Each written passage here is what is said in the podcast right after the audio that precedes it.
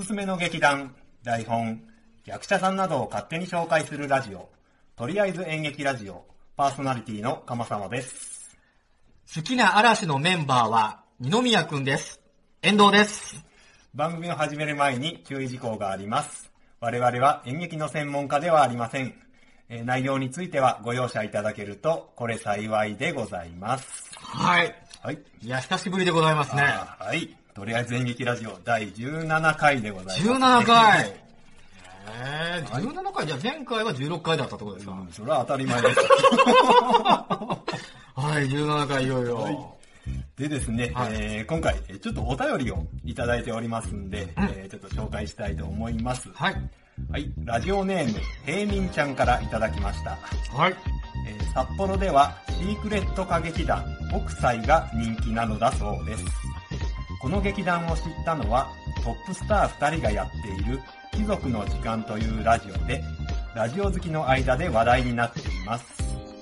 貴族風の喋りとその設定を活かした話が面白いのですが、普段のステージはどんな感じか気になっています。といただきました。ありがとうございます。ありがとうございます。はい、さてそのシークレット歌劇団北斎なんですけれども、遠藤君聞いたことあります？貴族のラジオですか？お、あれ？知ってますか？全然全然。もう貴族って言うと、ルイはまだ53世ぐらいしか。ああ、そっちか。ルネッサンスラジオ。はいはいはい。レッサンスラジオ。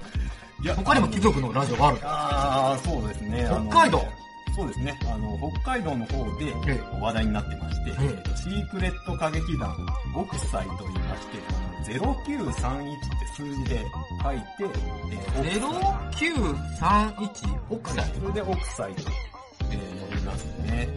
ど、どどういうことなんだろう？はい。某歌劇団を非常にリスペクトしておりまして、それは宝塚の方にある歌劇などですか？おー、もう、もう、ズバリ。あ、ちょうどこの間、た宝塚の特集やったところですもんね。はいはいやりまはい。したね。ええーと、あの、ホームページを見ていただければ、ほうほうほうえあのー、今ちょうど技術さんが。えーセイロボット君があ来てくれてます、ほま、めちゃめちゃ宝塚じゃないですか。そうですね。え非常にリスペクトしておー、みりますして。すずさんと、そうですね銀河優さん。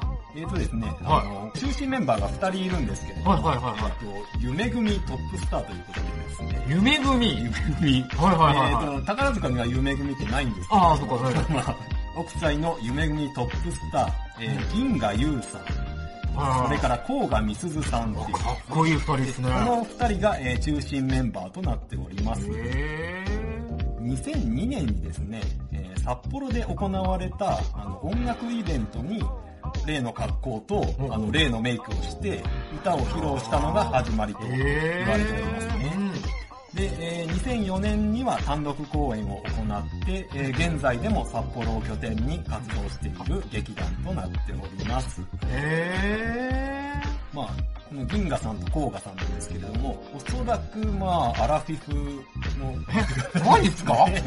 マジっすか？えー今、遠藤くんが食い入るように、ホームページの画像を見ていやいや、でもお美しいのでね、なかなか年齢まだわからないですよね。なんで、えっ、と、まあ、これアラフィフか分かったかと言いますと、あーええあの、このお二人がですね、あの、ラジオ番組をておりまして。貴族の時間という、えー番組になりまして、貴族の時間っての方は、ラジオのタイトルなんですね。すね。はいはいはいはですね。い。はいはいはこちらが、えー2019年4月にスタートしたばかりなんですけれども、えっ、と、まあ、平民ちゃんが言う通り、ちょっと話題になっているということで、い。へ自分たちが、あの、貴族という設定で番組が始まるんですけれども番組中もその設定を崩さずに、いいですね。いいですやっております。今、札幌で一番集客力のある団体と業界関係者に言わしめた、シークレット歌劇団0931と書いて、うん、奥さん。北斎。へー。劇団創設から16年を経て、いよいよ STV ラジオでレギュラー番組。うん、そうですあね。ー、16年もやってるんですね。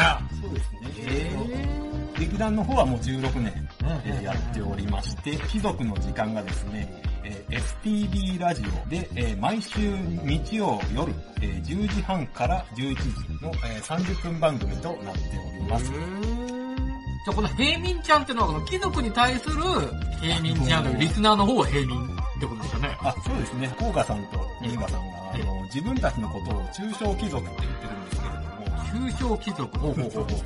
で、それに対して、あの、リスナーさんとか、劇団の公演に来てくれるお客様のことを、あの、平民と呼んでいる。なるほど、なるほど。ちゃんとそういう設定があるんですね。ラジオからこのシークレット歌劇団国際を知った方はラジオ平民って呼ばれてます。なるほど、なるほど。いや、でも貴族楽しそうですね。ああ、まあそうね。じゃあ今日はこれ一本でずっといきますかちょっと待って。貴族の時間について語りますか今日のラジオはこれ。これだね、平民ちゃんは喜ぶかもしれない。平民ちゃんはもう自分の立場をわきまえてますもんね。私は平民だよっていう 貴族に対して。えざ残念ながらちょっともうネタを用意してないので。ー、えー、ちょっと楽しみですねそうで。すね。とにかくあの、貴族の時間って、あの、ラジオ、面白いので、えーぜひ聞いてみてください。それはいからあの、国際、シークレット歌劇団国際ですね。あの、こちらも公演情報とか、あの、ホームページももちろんありますんで、うんそちらの方もぜひチェックしてみてください。はい。はい。それでは本編の方行きたいと思います。はい。とりあえず、演劇ラジオ、10、ホタル。はい。それでは本編なんですけれども、今回ですね、えー特別会でございます。はい。はい。えー題して、とりあえず、アイドルラジオこれあの、私が、あの、どうしてもやりたいと、えーご利用しした企画なんですけれども、遠藤くんはかなり、あの、乗り気じゃなかったんです。え、なんすか？なんすか？なんすか？あいいですかアイドルラジオ。うんで、男性編なんですね。僕、なんか、てっきり女性っていうイメージがあったもんで、アイドル。ああ、まあまあまあね。まあでもアイドルって言ったら、まあ男性アイドル、女性アイドルありますから、ジャニーズっていう枠もありますよね。まあまあそうですね。えーただ、ちょっととジャニーズを語るにはね、うんおこごましくてね。いや、ね、信者の方がたくさんいるじゃないですか。あー、そうね。誤解になっちゃいけないなっていうあーはいはいはい小心者なもんですからね。なるほどなえー、でも、えジャニーズ以外でアイドルっていうとどういうことになるんですか？ああ、まあまあ、いろいろいますよ。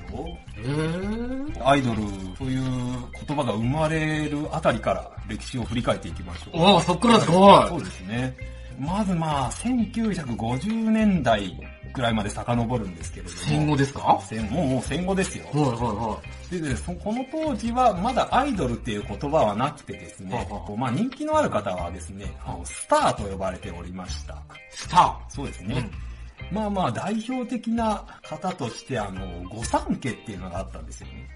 ー。うんうんうんうん。なんか聞いたことあります、うんうんうんうん。でですね、この御三家というのが、うんえー、橋幸夫さん、えー、船木和夫さん、えー、西郷照彦さん。はいはいはいはいはいで、。この3人が、まあ、御三家と呼ばれてまして、はい。まだアイドルっていう言葉はなかったんですけれども、あの、非常に若い同年代の女性の方からキャーキャー言われてまして、非常に人気がありましたね。ああ、なるほどなるほど。えーあとは、スターって言ったらやっぱ石原裕次郎さんとかね、あうんうんうんうんうんうん。銀幕のスターなんて呼ばれてましたけれども。あ確かに、スターですよ、確かにスターですよね。ねえっ、と、あれですね、えっ、と、なんだっけ、嵐を呼ぶ男だ。ああ、で、あの、ドラマーのうん、そうですね。はいはいはいはいえっ、と、それで、あの、オイラはドラマーとか、歌出したりとかしました、ね。オイラはドラマそうそうそれそれヤクザなドラマ非常に人気があったということまあ確かに確かにそうですね。に。で、それからこの当時は、えっ、と、グループサウンズっていうのが、はいはいはいはいはいは例えばあの、ザ・スパイダーズですね。おえっ、とですね、スパイダーズが、えっ、と、堺正明さん。坂井正樹。うん。星3つですの。あそうですはいはいはいはいはい。えっと、それから、あと、井上淳さんもスパイダーズですね。ああ、お世話になりました。まあね、そうですね。ムッシュ釜安とかやってた頃ですか？ああ、そうだ。あ、そうか。亀安さんもスパイダーズか。ですよね、ですよねね。うん。タイガースが、えっ、と、沢田健二さん。ジュリー。いいですね。へが所属していました。えっ、と、それから、えっ、と、ザ・テンプターズっていうのがあったんですけども、えっ、と、こちら、あの、萩原健一さんですね。証券証券さんが所属していましたええね。はいはいはいはこのあたりが、えっ、と、50年代、60年代ですね。い。うーん。人気があったスターたちですねへ1970年代に入りまして、えーようやくあのアイドルという言葉が出てきます。ーあ、それまでアイドルっていう表現はしてなかったんですね。そうですね。でですね、70年代に入ると、うんあの、新御三家っていうのが出てくるんですよね。い。秀樹感激。ああ、そうですね。はい、えーと、まずあの、西城秀樹さん。はい。バーモントカレーの。そうですね。は当時やっぱアイドルってキャッチコピーがあったんですけれどいも、はいはいキャはッチコピーが、えーワイルドな17歳。い。ギャランドゥですね。そうですね。まあ西城秀樹さんは、あの、男らしさの中にある、あの、男性のセクシーさで、えー人気を博しましたね。えギャランドゥって何すか？ギャランドゥ、ほら、あの、へその毛のことをギャランドゥってあれってさ、ええ。あの、西城秀樹さんが、ええ。あ水泳大会で、そうそうそうそうそうそう。なんだ、ビキニ？そうそうそうそう水そうそうそうそう。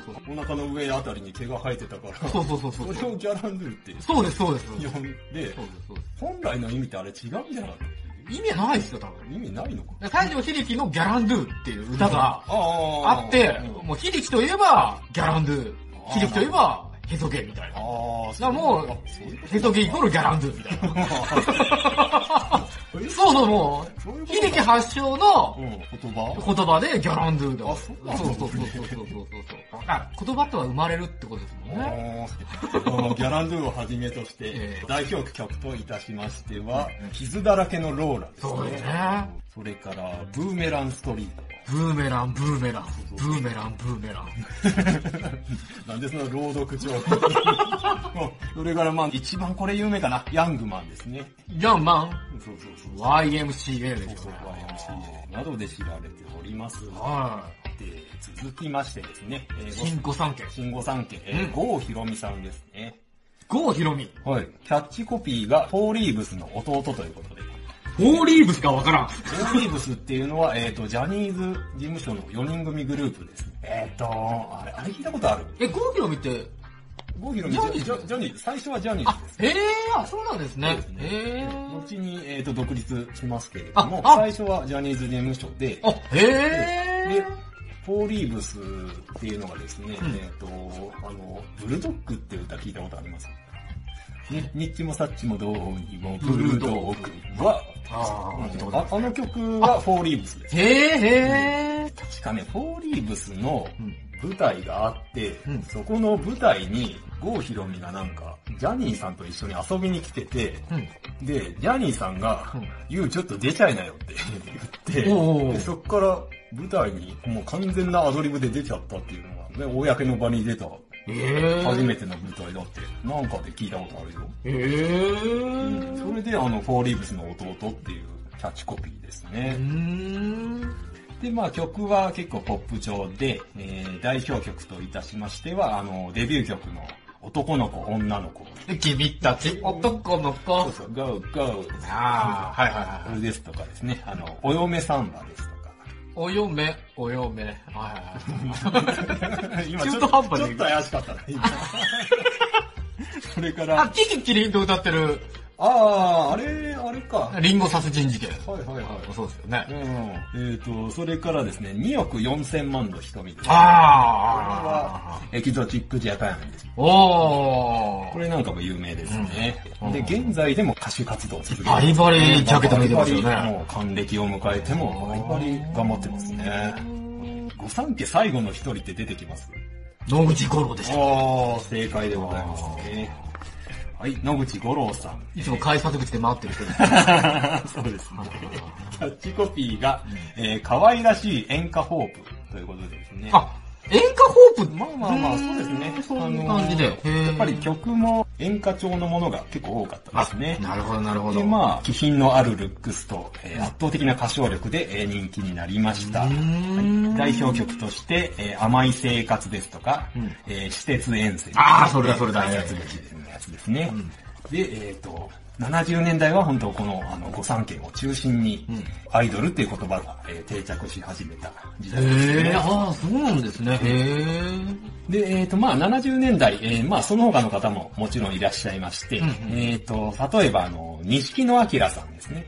スターですよね、やっぱりね。ああれね、あの、スター錦野って後でついたんだよね、あれ、確か。トンネルズと一緒に出てた頃ですよね。もう90年代にトンネルズとかと一緒に出て、うんうんそれで、いじられる形でスター錦野とそうですね、そうですね。呼ばれたのですけれども、うんうん当時は、あの、スター西野ではなかった。あ、とあは呼ばれてなちょっともう、かった。スターって言って小馬鹿にしてる感じで出てましたもんね。そうそうあの、そうめんみたいなのいっぱいつけてね。はいああ、そうそう。はいはいはい。それこそやっぱり、運動大会とか芸能人。ああ、そうです、バリバリ活躍してたみたいな運動神経が良くてはいはいはいは、ね活躍してたみたいですへねー。まあまあ、代表曲としては、空に太陽がある限りですね。いつも歌ってましたもんね。そうですね。覚えてますもん。はいはいはい。それからですね、えっ、と、フィンガーファイト。あこちらは、えーと学園天国のそうですね。はいはいはいはい学園天国のね。沖縄出身の、え5人兄弟。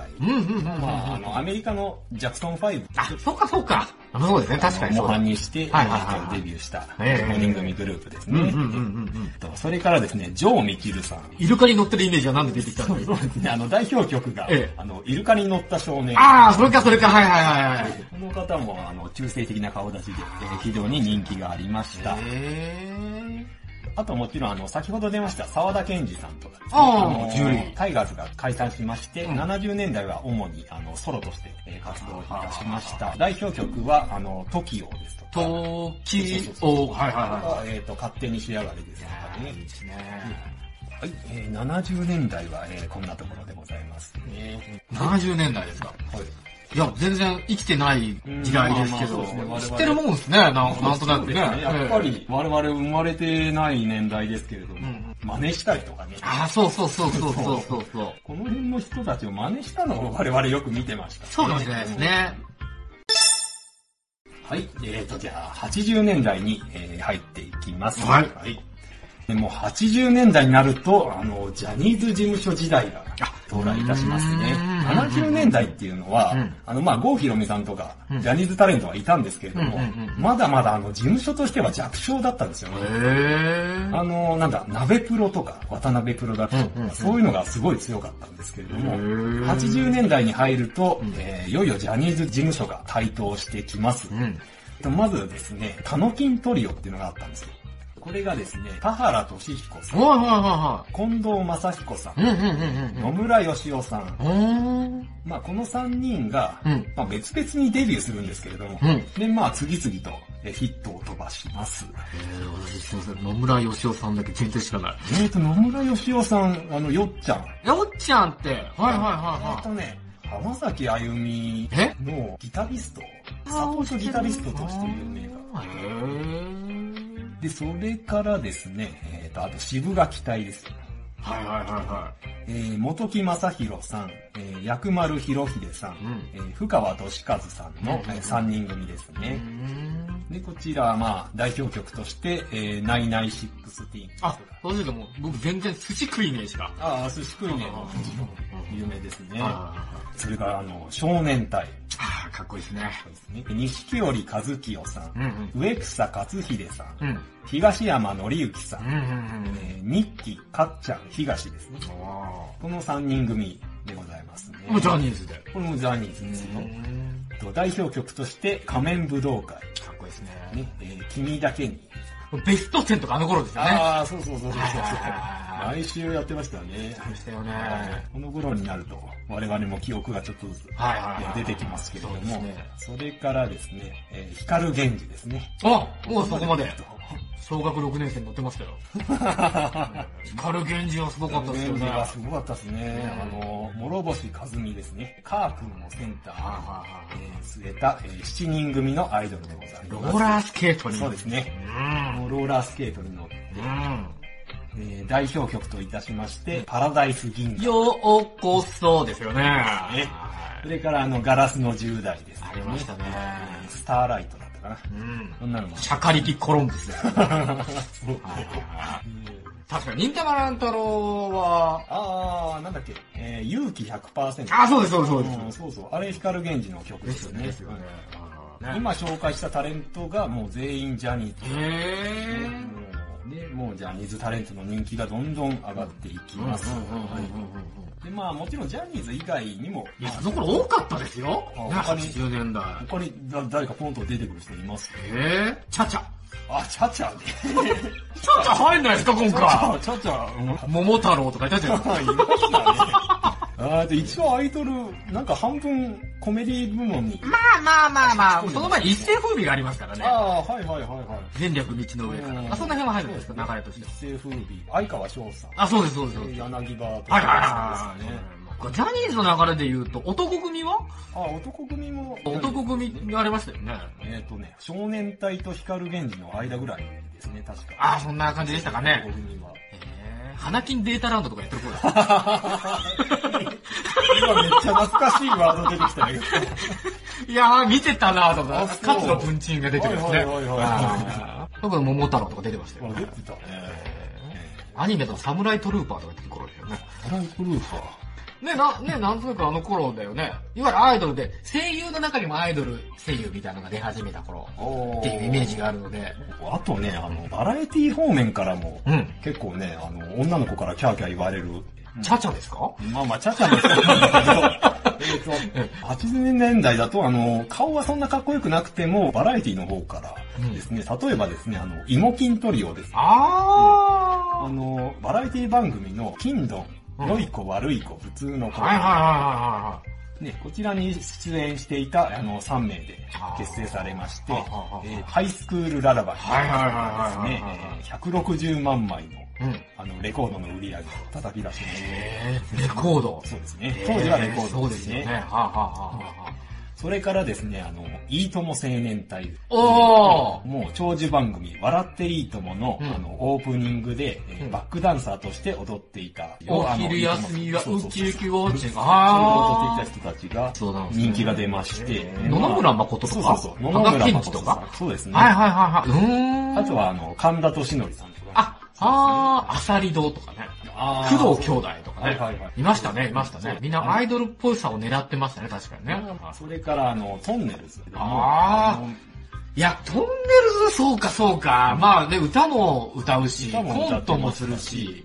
まあ、なんつっても女性人気すごかったですね。そういう意味で言うまあそうオールナイト富士ですとか、はいえーネルトン・ベニクギラダンですね。あー、ちょっと待ったちょっと待ってよね。あれはすごかったあそうですね、そうですね社。会現象起きましたあ、ね。そうかそうもかう。芸人だったんですけども、すごいアイドル的な人気がなるほど、なるほど。あとはですね、まあまあ一応俳優の部門と言ったらいいのかな。例えばですね、あの、真田広之さんですとか、ーはいはい小田はい。裕二さん、えー、うん。それから石黒賢さんですとか、あと安倍博さんトレンディー俳優枠ですよまあね。そうですね。まあまあ今考えると想像つかないんですけれども、うんうん当時はあのアイドル的な活動をしてまして、あのにブロマイド写真撮ったりとか、必ずね、歌は出してましたしね。あの小田裕二さんとかあ歌も出してましたし、あーあー、まあそうか。まあまあ安倍博さんはあのメンズノンノンでモデルとしてデビューし、そうかそうか。モデル出身みたいなね。ねなるほどなるほど。そういう方もあのアイドル的なあことをやってそうですね、おります、そうですね。なるほど。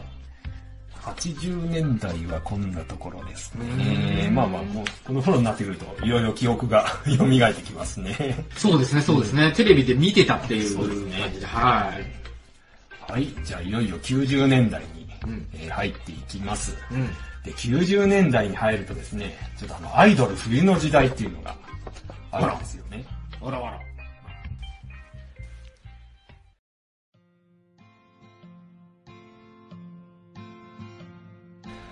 はい、どうも、かまさまでございます。お聞きの通りですね、途中で終わってしまってるんですけれども、このアイドルラジオの収録がね、もう伸びちゃって伸びちゃってですね、申し訳ないんですけれども、2回に分けさせていただくことになりました。で、あの、この後、アイドルラジオ女性編っていうのがあるんですけれども、えっ、と、こちらもまあ収録が、まあすっごい伸びちゃいまして、多分こちらも2回に分けることになると思います。というわけで、あの、ちょっとしばらくアイドルラジオが、えー続くことになります。あの、演劇の情報を、えー待っていらした方は申し訳ないんですけれども、えっ、と、しばらく、あの、アイドルラジオ、えーやらせてください。よろしくお願いいたします。いやね、あの、こんなつもりじゃなかったんですよね。今回の収録するにあたりですね、あの、遠藤くんから、まあちょっと LINE が事前に来まして、今回の収録は夜の10時ぐらいまでで終わらせましょう、みたいな LINE が来てたんですよね。で、まあ、次の日日曜日やけれども、まあ、あいつも子供がちっちゃいし、まあ、いろいろあるんやろうということで、まあ、分かった。まあ、10時ぐらいまでにしようと、いうことになりまして、えっ、と、まあ、収録に集まりました。